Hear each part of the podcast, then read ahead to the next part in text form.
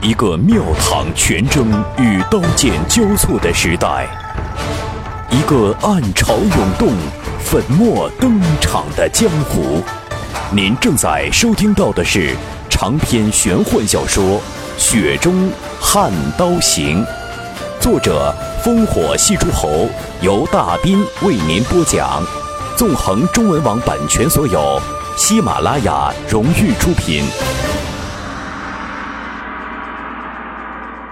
听众朋友，欢迎收听《雪中悍刀行》，由大斌为您播讲。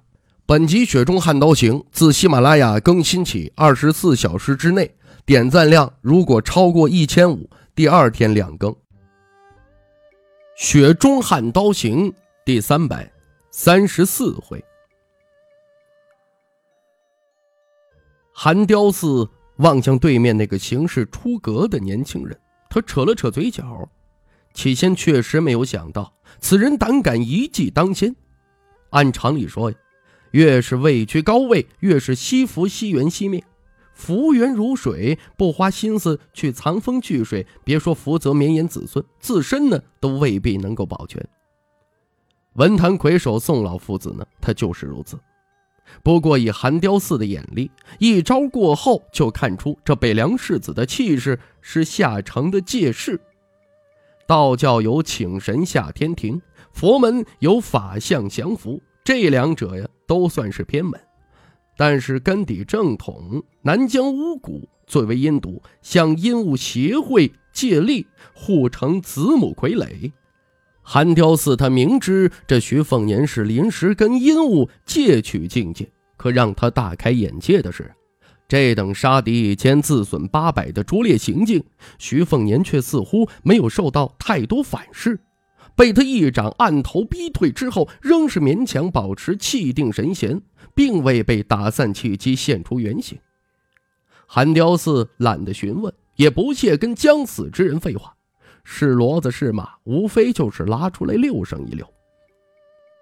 韩雕寺做了一个让所有人都感觉到滑稽的动作。他弯下腰，捏了一个估计不会太结实的松散雪球。很多老人一老啊，就会有些个不可理喻的孩子心性，可谁会觉得寒雕寺如此不济呀？寒雕寺斜斜摊开手掌，柔柔一推，雪球坠落地面，并非是直直掉下，而是偏向驿道以外，那里有许多来不及清扫的积雪。最深处兴许厚达两尺，不足拳头大小的雪球呢，最先是慢悠悠的滚动，刹那之后便是迅捷如那野马奔草，恰如白云之上雷滚走，越滚越大。三丈以后便有半人高，十丈以后已是两人高。此后声势叠加，更是惊世骇俗。雪球刮过地皮，不光是碾起了两尺的厚雪，连硬如冰折子的地面都给碾出凹槽，使得雪球表面啊沾带着许多灰黄泥土。这颗雪球在驿道以外划出了一道弧线，凶狠地冲向距离寒雕寺二十丈的徐凤年。寒雕寺伸出双手一抓。抓住两团雪，又是一拍，两个雪球滚出，跟两批人呢打雪仗嬉戏一般。寒雕寺这边是不断的抓起雪球，继而拍出一记半弧。要知道，他这一次独自一人单挑千人，千人之中有本该出现却最终缺席的灰山轩辕清风。有刹那枪的继承人，有三剑在身的武当剑痴王小平，自然还有同气连枝的徐凤年和天象阴雾，更有卢松、王林、任山雨这样的北凉英雄。雪球翻涌速度不一，竟是默契形成了一线潮。如此一来呀，独独率先扑向徐凤年的那颗硕大雪球就显得格外扎眼。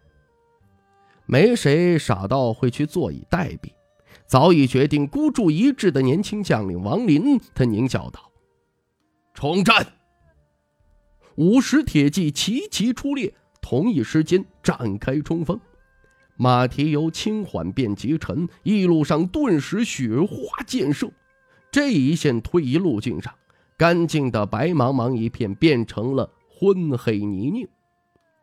除了王林跟身边与郡县地理略显不合时宜的五十铁甲重骑，三十岁依旧一张童颜脸庞的任山雨，跟二十名精锐北凉碟子也一并掠出。他竭力静心屏气凝神，只觉得天地清明。对武道有独到天赋的女子，只觉得几声呼悠悠，一呼一吸，在耳边响起，声重不输马蹄鸡鸣。这让对城外拦截寒雕寺心生畏惧的女子心稳了几分。我任山雨一人不入你人猫法眼，可我也不是那浆糊的纸人啊，一戳就破。何况姑奶奶身边还有一千精骑呀！王小平钻出了车厢，他一手绕后，悄悄地搭住三剑中的风穗。少年雾不知何时来到了车顶。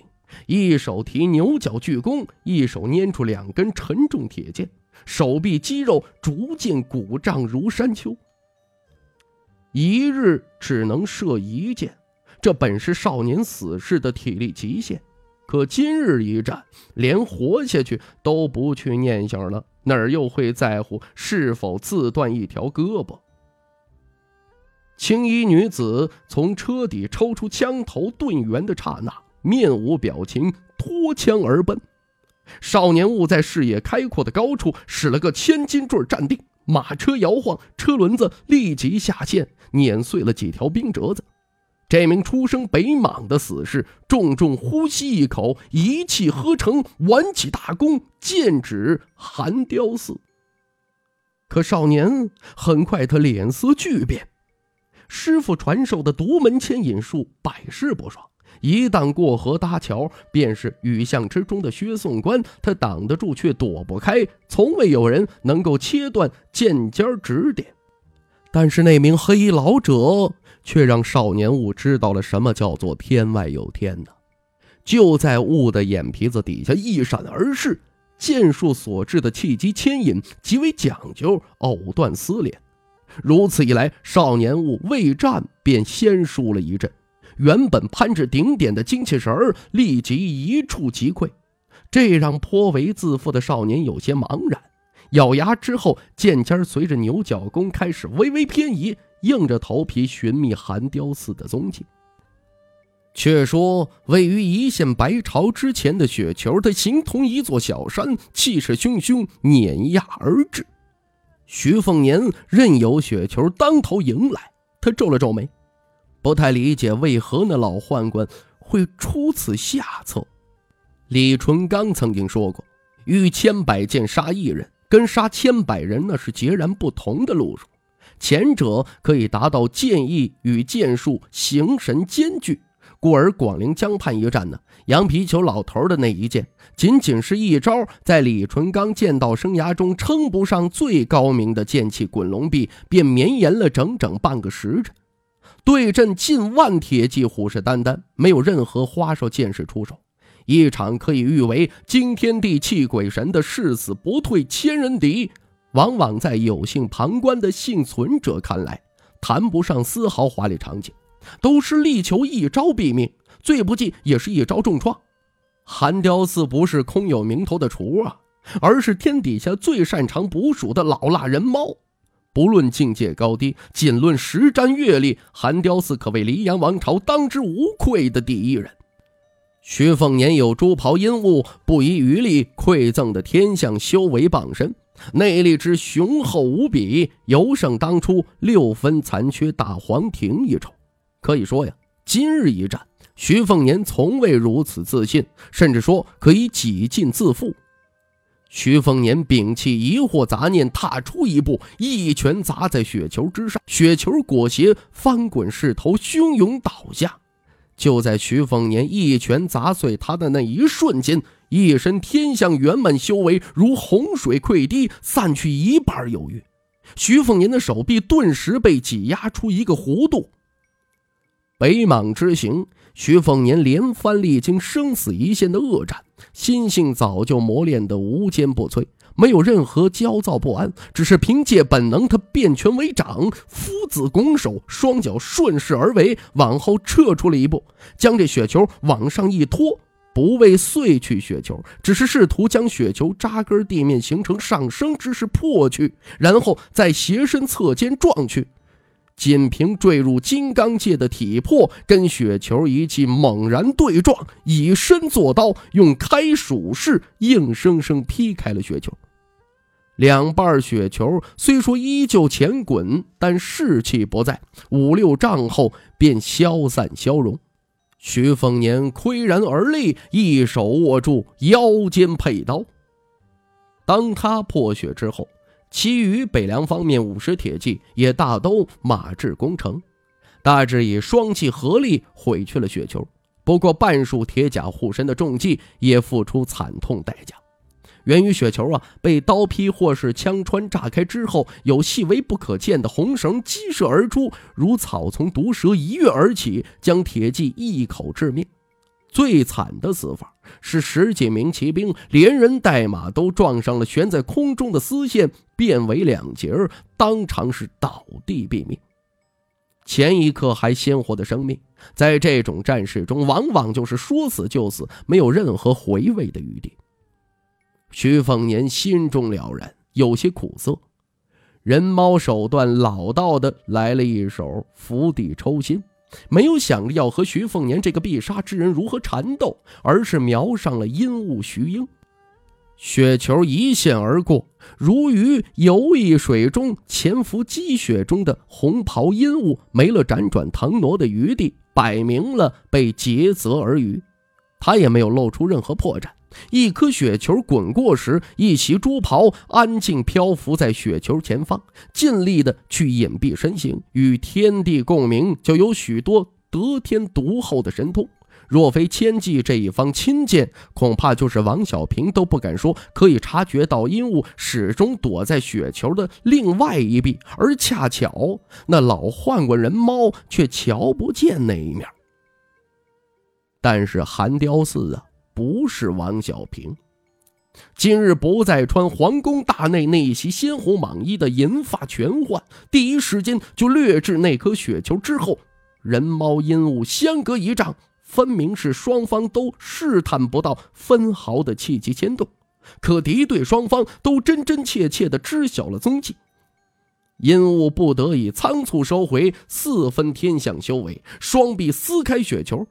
几乎同时，黑衣老猫一钻而透，红绳一手负后，一手拍向阴雾悲悯像。朱袍阴雾吃亏在于啊，他在收回境界之时出现一抹犹豫。若是徐凤年这般性情凉薄的人物，别说四分修为，八分天象都要收回来，才有信心呢去阻挡寒雕寺的磅礴一击。阴雾双臂握住人猫那只手，开始撕扯，其余双臂猛然拍向人猫两侧的太阳穴。韩雕寺嘴角冷笑：“不知死活的蠢物！”几缕红丝如游蛇出自身后，在阴雾四周飘摇，彻底断去他跟犹有六分境界的徐凤年的牵连。不用韩雕寺如何出手，只见得他全身爬满猩红丝线。阴雾啊，除去撕裂雪球的两条手臂，其余四条手臂都被这股灵动红色沾染，如复古之躯，遍布那一袭华美珠袍。握住寒雕寺一手的双臂，继续竭力撕扯，拍向太阳穴的双臂依旧靠拢推移，而且剧痛刺骨之下，空闲双手更是当胸砸下，势必要砸烂寒雕寺中下丹田。中了当今天下第一皇帝近臣韩雕寺的赤蛇附真龙，阴雾一张悲悯相，不见半点异常。饶是心智坚毅如王小平，也有些动容啊。不去看阴雾四条手臂血肉模糊，韩雕寺狞笑一声：“再杀一个天象。”负于身后的右手终于挥出。他被握住的一臂向前推出，拉伸双方的距离。那爬满赤蛇的右手以其人之道反制其人之身，握住阴雾一臂，往回一扯，寒雕寺身后空中荡出一条离开身躯的胳膊，与人猫对敌，一招不慎，那就是满盘皆输。北闽巷依旧古井无波，近乎死板愚蠢的动作照旧，只求一个纠缠不休。韩雕寺正要撕掉鹦鹉第二条胳膊，白衣狂奔，北凉刀出鞘，卸甲。您正在收听到的是《雪中悍刀行》，纵横中文网版权所有，喜马拉雅荣誉出品。韩雕寺将当年四大宗师之一的福将红甲给剥皮卸甲。自然不会给这个突袭而来的后辈依葫芦画瓢。他大笑一声，将烟雾丢掷而出，身形后掠，大地撕裂出一条深不见底的沟壑。这场血战，韩雕寺注定不会故作清高，端什么架子？为了杀死徐凤年，他可以处心积虑做出任何举止。这样的天下第十人才是最可怕的。左手刀徐凤年没有乘势追击，他折向来到身形飘零落地的鹦鹉身边，欢喜向世人。仅剩的五臂之一扯了扯徐凤年的衣袖，仿佛是告诉他没关系。所剩不多的血中尽是血。徐凤年抬了抬衣袖，毅然转头朝寒雕寺奔去。十二柄飞剑凌乱飞出，瞬间攀至指悬巅峰。却说与此同时，东海之滨武帝城，一名独臂老头没个正形，拈指将一截剑呢放入嘴角咀嚼，浪荡不羁入城，含糊不清的他轻轻的哼唱：“谁家的小子不负破木剑？”谁家的儿郎不负北凉刀？再说神武城外这一架打得毫无章法，卢松、王林身上或轻或重都有北凉军的烙印，今天也不例外，身先士卒。破去寒雕寺引发的一线潮后，看到一白一红一黑纠缠在一起，两名骁将忍不住面面相觑，都从对方眼中看出一抹尴尬，显然都有些不知所措。本以为占尽天时地利人和，靠着八百骑卒和两百江湖散兵，只需一路冲杀过去，甭管对面是谁，都能占到便宜。可那名以后需要投靠效命的年轻主子，就好似那不谙世情的愣头青啊，一门心思想要出风头。在六臂魔头失利之后，依旧非要是单打独斗，跟韩雕子一对一的死磕，这让儒将卢松心中也有些愤恨，心想：你若是死在这武帝城外，咱们这些人将近二十年苦兮兮的忍辱负重，就都成了竹篮打水一场空啊！卢松提了一杆梨花枪，挺马高坐，眼神阴沉。王林年纪较小，一腔热血，倒是觉得这个比他还年轻的北凉世子有些鲁莽行事，但秉性有些对他胃口，这不计没做那缩头乌龟，让自己身后几百号兄弟蜂拥送死。王林拎了一对雷公锤，是祖传的武艺，父辈便是绿林好汉出身。当年在景和一役锤死了西楚一员盖世猛将，虽说有欺负对手、力战多时、气短力竭的嫌疑，可毕竟是实打实锤烂了敌将的胸膛啊！王林天生臂力出众，一对雷公锤那就是六十斤重啊！寻常士卒别说久战不停，就是一个策马冲锋，就是天大的累赘。